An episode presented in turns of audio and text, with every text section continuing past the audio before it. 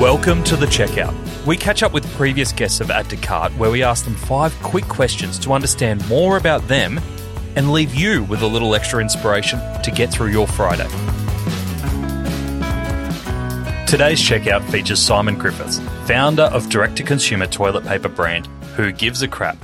Last year, during COVID, Who Gives a Crap achieved a 750% growth in profit, of which they donated half almost $6 million to build better toilets for those who need them. Simon Griffiths, I've got five quick checkout questions for you to learn a little bit more about you.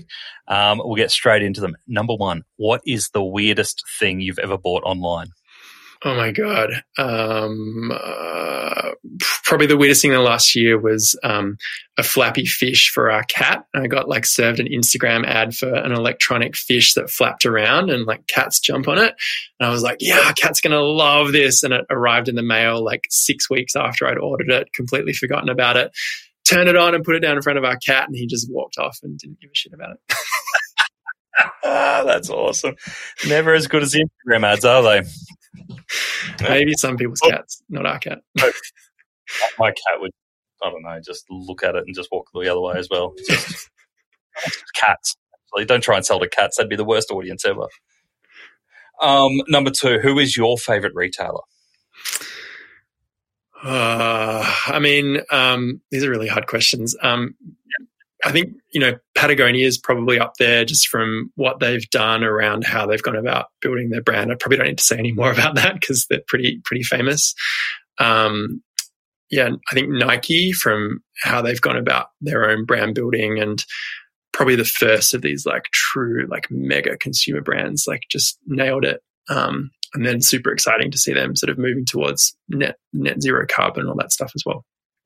Mm. Making big change around responding to direct to consumer as well in you know yeah. getting out of that hot market which is a massive move for them right?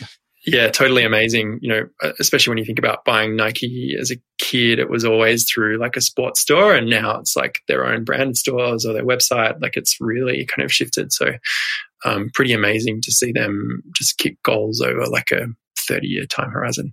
But um, they're kind of more like brand nerd outs i guess yeah, I probably actually don't buy too much from from from either of them. Um, so I'm not sure. it's probably not the best answer, but yeah. Great examples. Number three, which retail fad do you wish was history?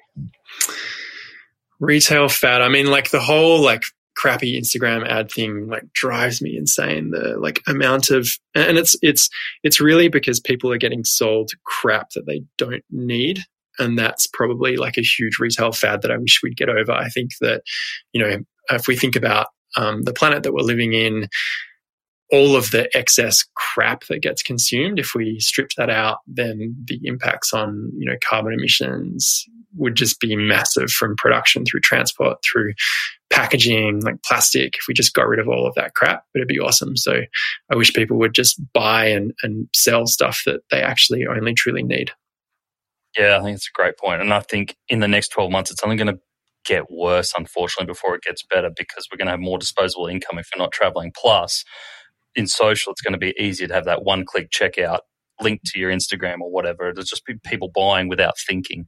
It's almost like we need to put more barriers up to make people think before buying rather than make more yeah. sense. And that like whole, you know, like you watch an ad from like one company and then get served ads from 10 variations of the same product. They're selling companies like that sucks as well. Like just you know i wish um, the internet wasn't so creepy sometimes.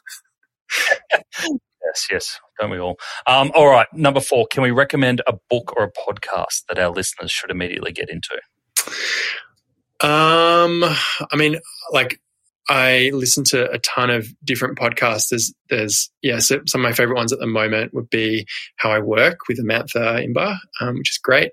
I listen to the Wall Street Journal, their daily podcast called The Journal, pretty much religiously. It's like the one podcast I listen to almost every single day, um, but sometimes catch up in a whole week in a day because it's just you know something I don't like to miss too much because it's super interesting.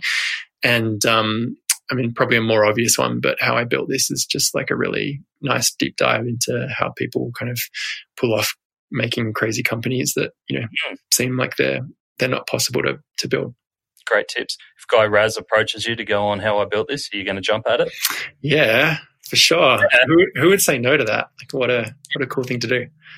So good. Um, all right, number five, last one I've got for you. Finish this sentence. The future of retail is. The future of retail is. I mean, I think like I think the future of retail is is starting to think about what the true soul is inside a business. So, you know, this last decade, sustainability has been the mega trend, and that's going to continue for a little bit longer.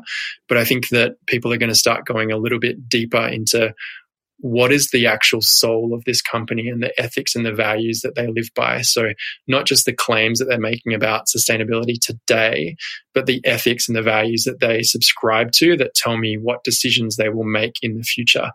Um, and so, people will need to start really trying to figure out how they tell that story to the customer and how they wear those those sets of values on their sleeve.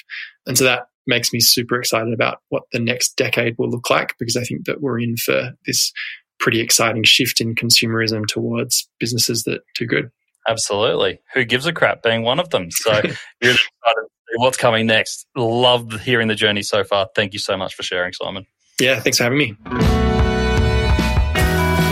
To hear more from Simon, jump back into episode 52, where we follow Simon's journey from a split second idea to one of the fastest growing brands during COVID.